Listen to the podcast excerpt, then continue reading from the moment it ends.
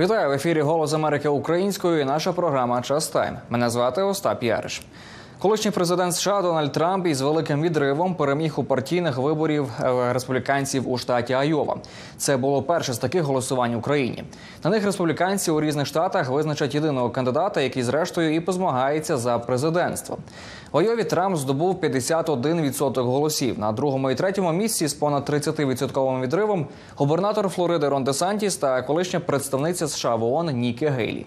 Більше про те, як відбулися перші партійні вибори республіканців і яке вони мають значення для подальшої кампанії, знає Юлія Юлія Ярмоленко, яка в ці дні працює в Айві. Юлі, вітаю тебе. Отже, що перемога Дональда Трампа в Айві означає для подальшої кампанії США, і як впливає це на шанси інших кандидатів у решті штатах? Знаєш, Остап, Дональд Трамп здобув е, дуже суттєву перемогу у штаті Айова. Таку перемогу, про яку власне мріяла і планувала його президентська кампанія. Власне, він здобув е, не лише понад 50% голосів, але він також переміг у 98 із 99 округів у штаті Айова. І коли він виголошував промову вчора пізно ввечері, він наголосив, що на його думку. Зараз країна має об'єднатися, але що він мав на увазі? Він мав на увазі, що інші кандидати певно мають завершити свою президентську кампанію і об'єднатися навколо єдиного кандидата, власне, Дональда Трампа. Давай послухаємо, з яким меседжем він звернувся.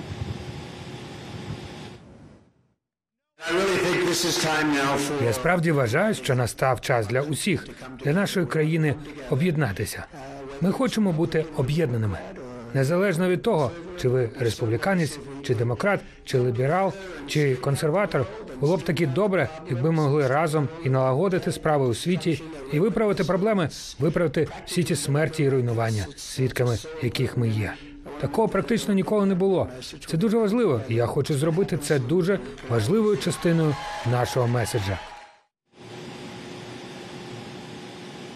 Знаєш, Остап, але ми знаємо, що кандидати продовжують свої кампанії. Так, Вівек Рамасвамі він завершив президентські перегони. Але Нікі Гейлі і Рон Де Сантіс, які на другому, третьому місці, Рон Де на другому, Нікі Гейлі на третьому, вони продовжують і подвоюють зусилля, тому що лишається по суті два штати: Нью-Гемпшир і Південна Каролі- Кароліна, в яких вони мають шанс все ж таки зменшити розрив і продемонструвати, що вони можуть бути ефективною альтернативою Дональду Трампу. І сьогодні Нікі Гейлі вже в Нью-Гемпширі, і якраз її меседж, меседж її кампанії. Це те, що е, дуже мало хто в Сполучених Штатах хоче повторення поєдинку або перегоні 2020 року, коли Дональд Трамп змагався проти Джо Байдена. І це підтверджують також дані опитувань.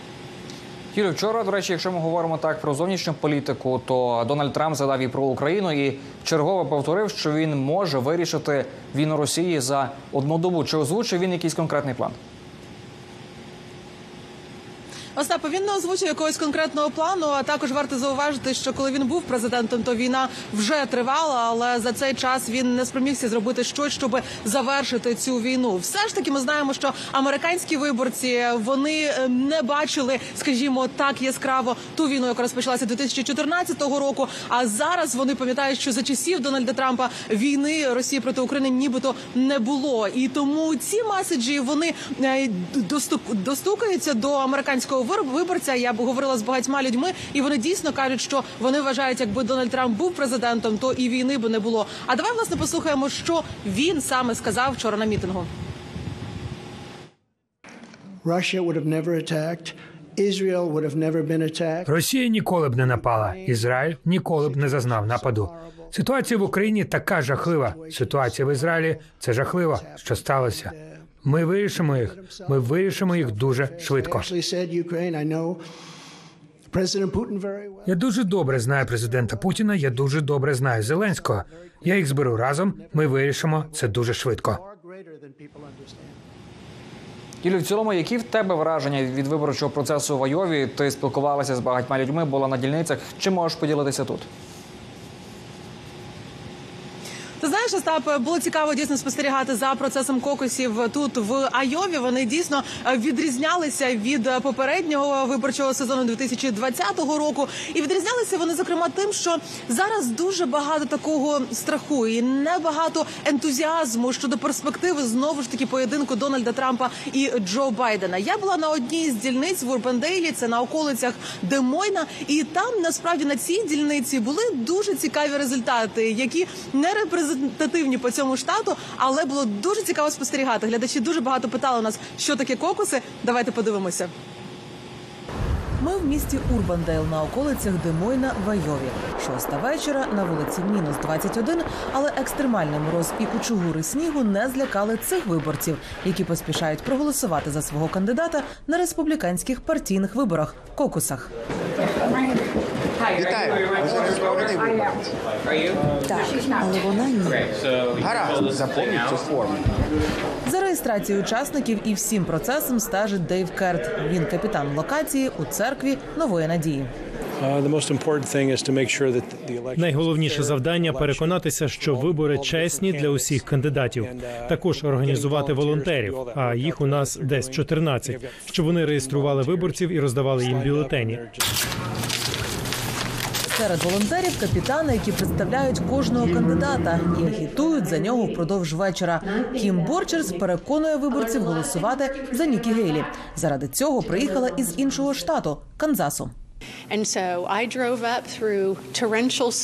Я проїхала на машині через штормовий сніг, аби бути тут. Я буду відвертою з вами. Я не одразу підтримувала Нікі Гейлі. У мене був інший кандидат, але я твердо вірю в те, що політик має заслужити мій голос. Я спостерігала за нею минулі кілька місяців, і вона його заслужила.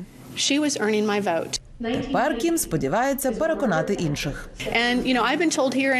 Кажуть, що у багатьох випадках люди приходять сюди і вони не упевнені за кого голосуватимуть. Тому ці маленькі дво, три чи п'ятихвилинні розмови можуть підштовхнути виборця у бік вашого кандидата. Майкл Барт, капітан підтримки Рона Де Сантіса. Це каже перший кандидат, якого він не соромиться підтримувати публічно. I would say to look beyond.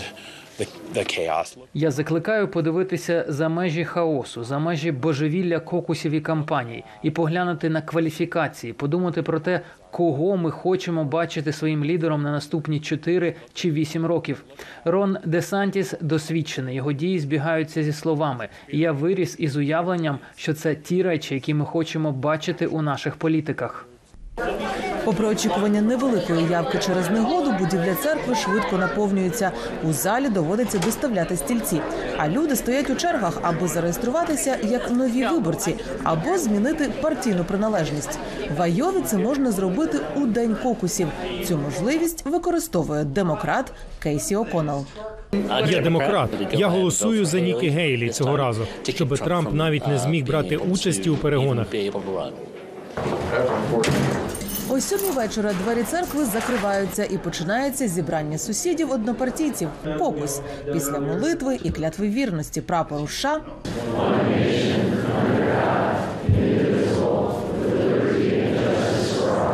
Переходять до офіційних справ.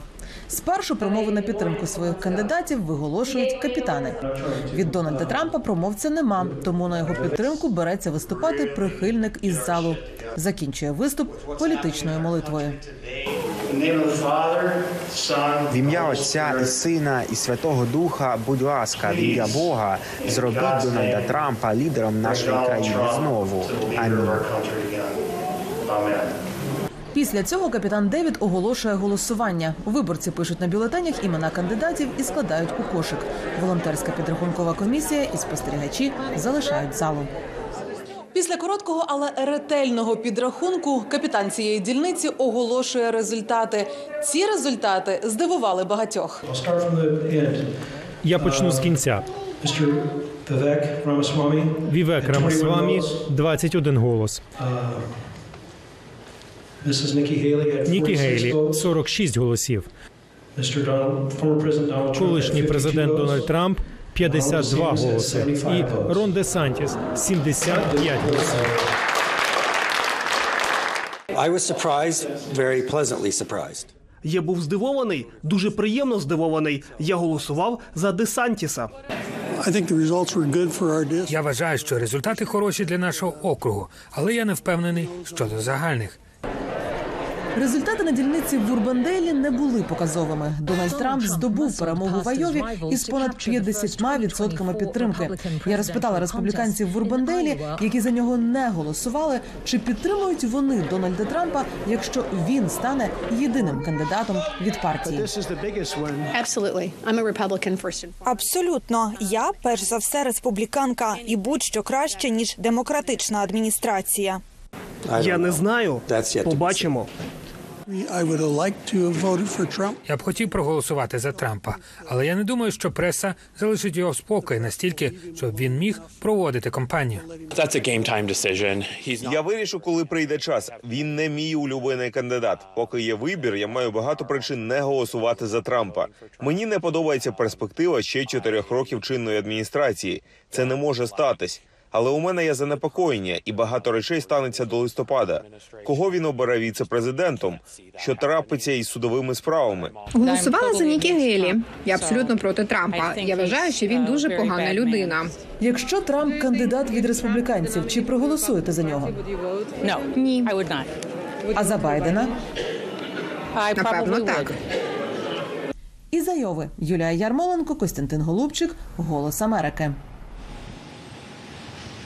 Юрій, надзвичайно цікаво подивитися, як відбувалося це голосування. З перших вуст, так би мовити, почути слова виборців. Чого ми очікуємо далі? Так що буде після Айови, в яких штатах будуть голосування, і які перспективи в інших кандидатів зараз після а, дуже впевненої насправді перемоги Трампа в Айові?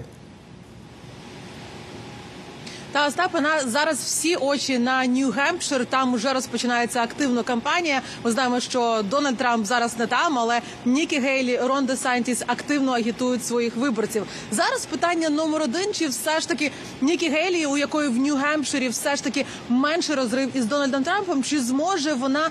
Зробити поштовх її кампанії, і зараз дуже багато є критиків, які кажуть, що Нікі Гелі варто почати критикувати критикувати Дональда Трампа, адже наразі вона досить помірковано ставиться і досить помірковано коментує його кампанію. Так би мовити, звучить, ніби вона балотується на віце-президента в його кампанії. Також із е, демокра... з- республіканцями, з якими я спілкувалася напередодні, вони говорять про те, що вони вважають, що хтось один або Рон Де Сантіс, або Нікі Гейлі має скласти конкуренцію Дональду Трампу, реальну конкуренцію. І вони говорять, що це має бути один кандидат. Але знову ж таки, Остапе, поки що обидва вони лишаються в кампанії, подвоюють з подвійною силою, ідуть на наступні штати. Але уже наприкінці лютого, коли будуть вибори партійні в Південній Кароліні, ми будемо знати, чи все ж таки найбільше шансів є у Дональда Трампа стати єдиним кандидатом від республіканців. Чи хтось зміг подолати цю величезну перевагу? Безумовно, Юлі, будемо уважно стежити. Дякую тобі за твою роботу. Нашому оператору Костянтину Голубчику, який з тобою працює в цих екстремальних умовах. Стежимо за розвитком президентської кампанії Безумовно. далі. Тим часом завтра Джо Байден зустрінеться із лідерами Сенату і Палати представників, а також з іншими американськими законодавцями, аби обговорити критичну важливість ухвалення додаткового фінансування для національної безпеки. Про це повідомила речниця Білого Дому Карін Жан-П'єр. Запит на фінансування включає об'ємну допомогу для України, Ізраїлю та інших партнерів США. Втім, уже декілька місяців республіканці та демократи у конгресі не можуть дійти згоди щодо цього питання, сперечаючись щодо міграційної політики Сполучених Штатів. Ми будемо стежити за результатами зустрічі в Білому домі і обов'язково повідомимо вам про новини звідти.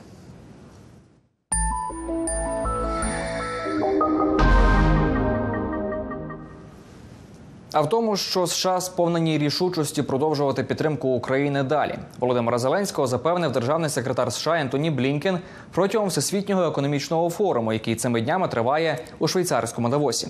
Більше про результати форуму поговоримо з кореспонденткою Радіо Свободи Зоряною Степаненко, яка зараз приєднується до ефіру.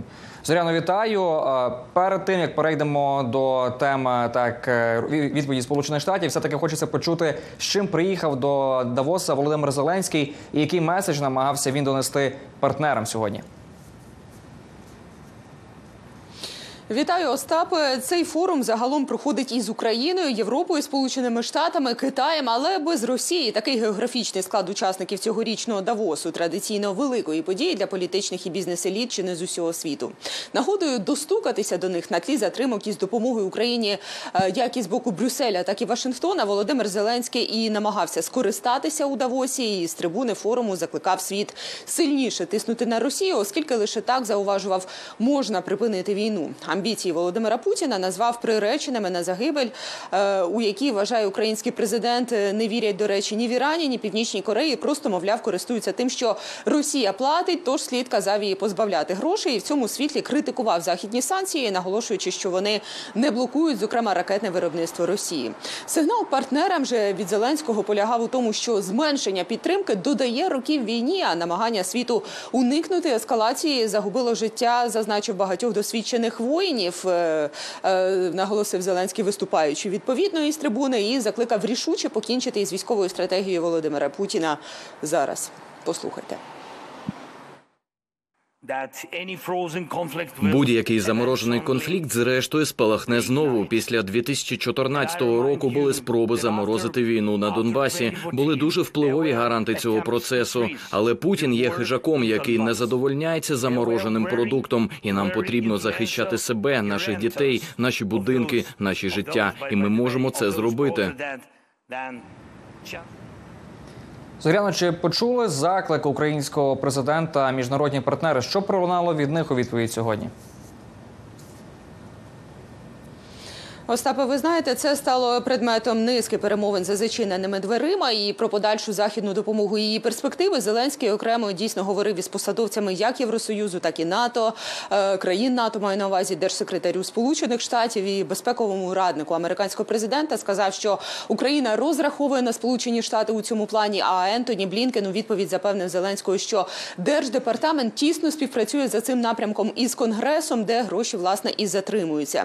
Обговорювали і нинішню ситуацію на полі бою. Також плани збройних сил України на 2024, про які е, відповідно у Сполучених Штатах е, хотіли чути посадовці, як писали провідні американські медіа. Ну і говорили про знаряддя, які потрібні для виконання цих планів. І окремо також Зеленський зустрічався із президенткою Єврокомісії. Вони обговорювали е, шлях України до Євросоюзу. В цьому контексті домовилися про наступні кроки, а саме початок скринінгу українського законодавства на його відповідність європейському. Це один із етапів, які потрібні з огляду на відкриття переговорів про вступ. І говорили про е, розблокування також 50 мільярдів макрофіну Україні від е, Європейського союзу. Витував їх, пам'ятаєте, Віктор Орбан. І 1 лютого лідери блоку спробують тут у Брюсселі е, зняти цю блокаду і кошти Україні відповідно виділити. Урсула фон дер Ляєн за підсумками розмови цієї повідомила, що Єврокомісія забезпечує засоби для відновлення, відбудови та реформування України через відповідний фонд і працюватиме над цим. А із трибуни Давоського форуму вона закликала усіх постачати надалі Україні зброю і допомагати їй фінансово. Що саме сказали е, партнери України про ці наміри конкретно? Я прошу послухати зараз пряму мову.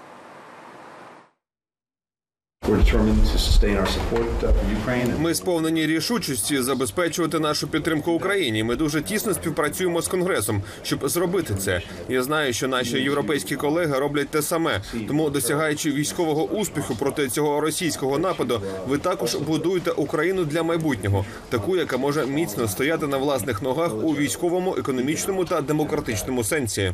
Russia is failing on strategic goals. Росія зазнає невдачі досягнення стратегічних цілей. Це перш за все військова невдача. Невдача Росії також є економічною. Санкції відокремили її економіку від сучасних технологій та інновацій. Зараз Росія залежить від Китаю, і все це говорить нам про те, що Україна може перемогти у цій війні, але ми повинні продовжувати посилювати їхній опір. За підсумками перемовин Володимир Зеленський зазначив, що він отримав позитивні сигнали про те, що допомога буде. Ну втім, інтрига досі тримається довкола Китаю. Давос поки е, не вніс, так би мовити, ясності щодо його ролі і намірів у війні Росії проти України. І обговорення, зокрема українського плану завершення війни на полях цього форуму пройшли без представників Пекіна, як ви знаєте. Хоча е, запрошення української сторони було у Китаї його проігнорували і зазначили в китайському МЗС потім, що е, лишаються на зв'язку зі сторонами сторонами конфлікту. А чому їхній представник е, не брав участі на зустрічі у Давосі? Цього не пояснили. В Швейцарії делегацію з Китаю очолює прем'єр Лі Цян. І чи зустрічатиметься він там окремо із е, Володимиром Зеленським чи Ентоні Блінкеном? Остапа інформації про це наразі немає. Зоряно, дякую за включення. За останні деталі. Зоряна Степаненко була з на зв'язку. Кореспондентка Радіо Свободи. Говорили ми про підсумки зустрічей у Давосі на всесвітньому економічному форумі.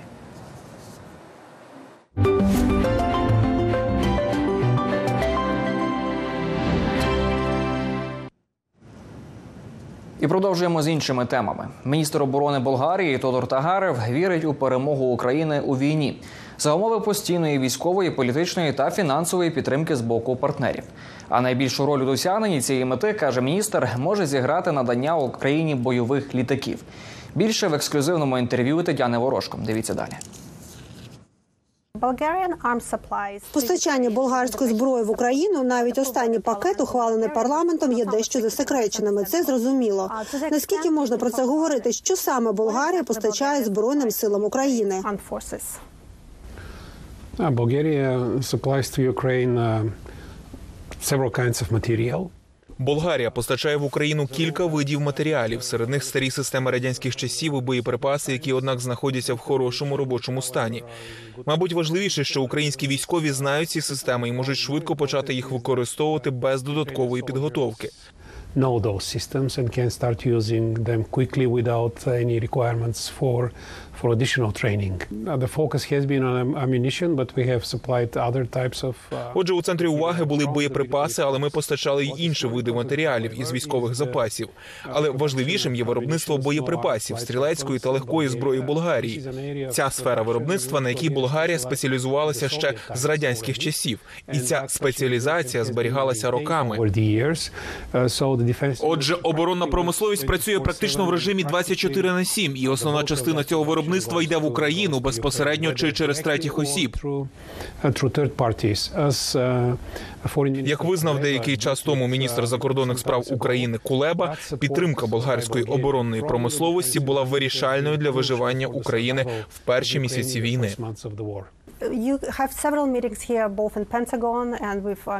У вас тут відбулося кілька зустрічей, як у Пентагоні, так і з американськими виробниками зброї.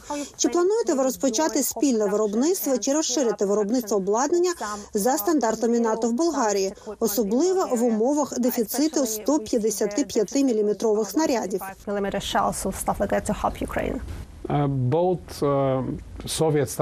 standards ammunition. and Боєприпаси як радянських зразків, так і боєприпаси західних зразків мають великий попит у збройних силах України. Ми будемо продовжувати виробництво радянських стандартів в осяжному майбутньому, але ви також маєте високий попит для переходу на виробництво боєприпасів за стандартами НАТО 155 і 105 міліметрів. Тут європейський союз має особливу політику. Він має регламент, відомий як ASAP, за яким кілька болгарських компаній подали пропозиції з метою розширення потужностей для виробництва боєприпасів. Ці нові інвестиції вже спрямовані майже виключно на виробництво боєприпасів 155 мм, які є пріоритетними, але також на інші типи, які мають попит. За рішенням нашого парламенту ми також надали, наприклад, понад 800 бронетранспортерів. Ми навчаємо моряків за програмою НАТО для підвищення кваліфікації в галузі оборони.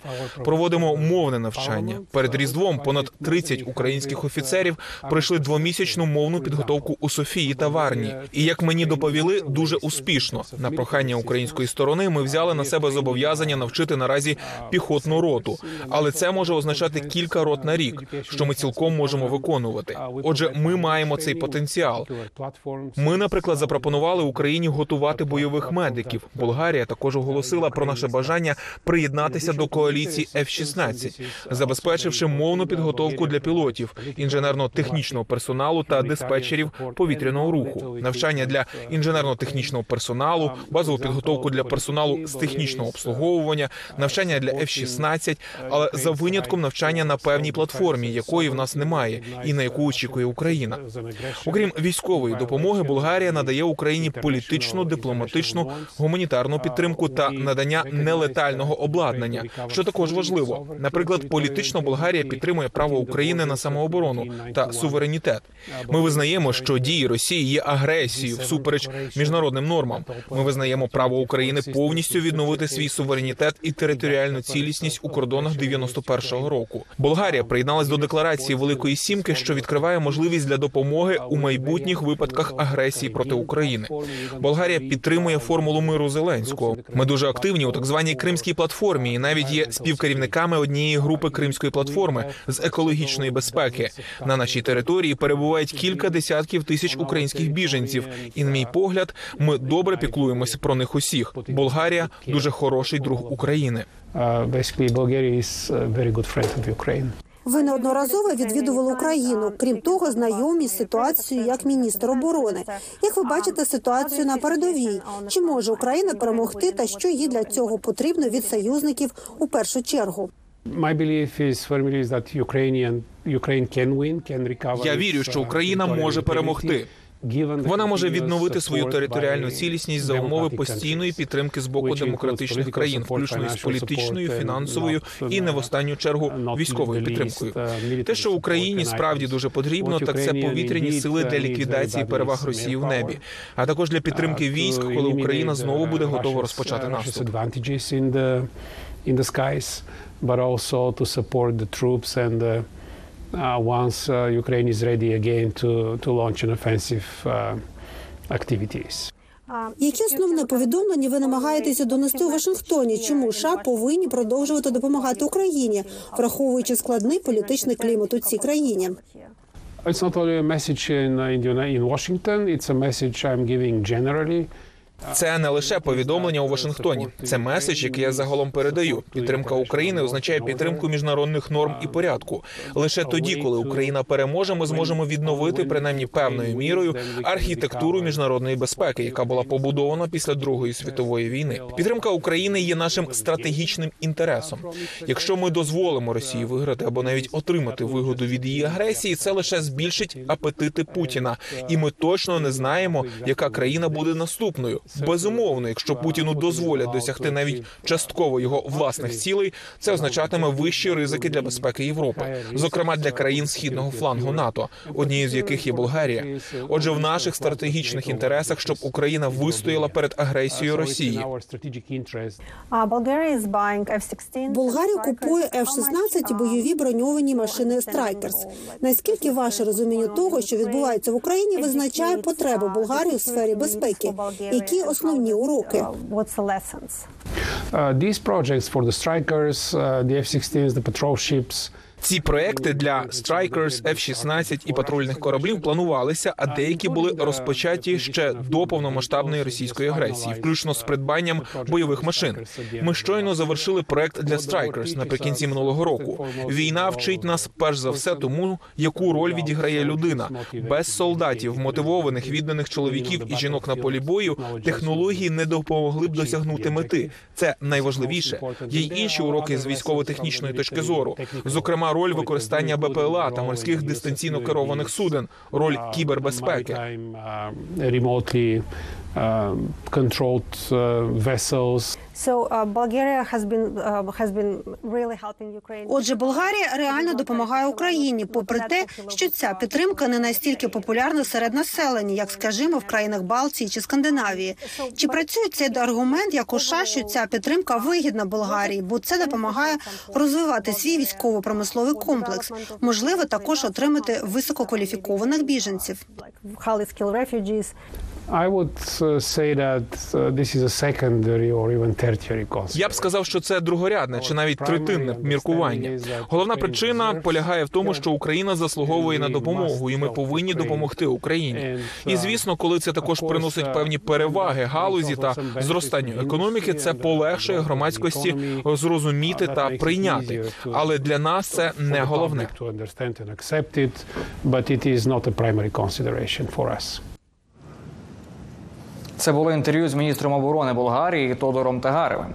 Повну версію цієї розмови дивіться обов'язково на ютуб каналі Голосу Америки Українською і читайте також на нашому вебсайті. І на цьому будемо з вами прощатися. Дивіться також наші щоденні брифінги з понеділка по п'ятницю о 18 Бережіть себе і до зустрічі, мирної вам ночі та спокійного ранку.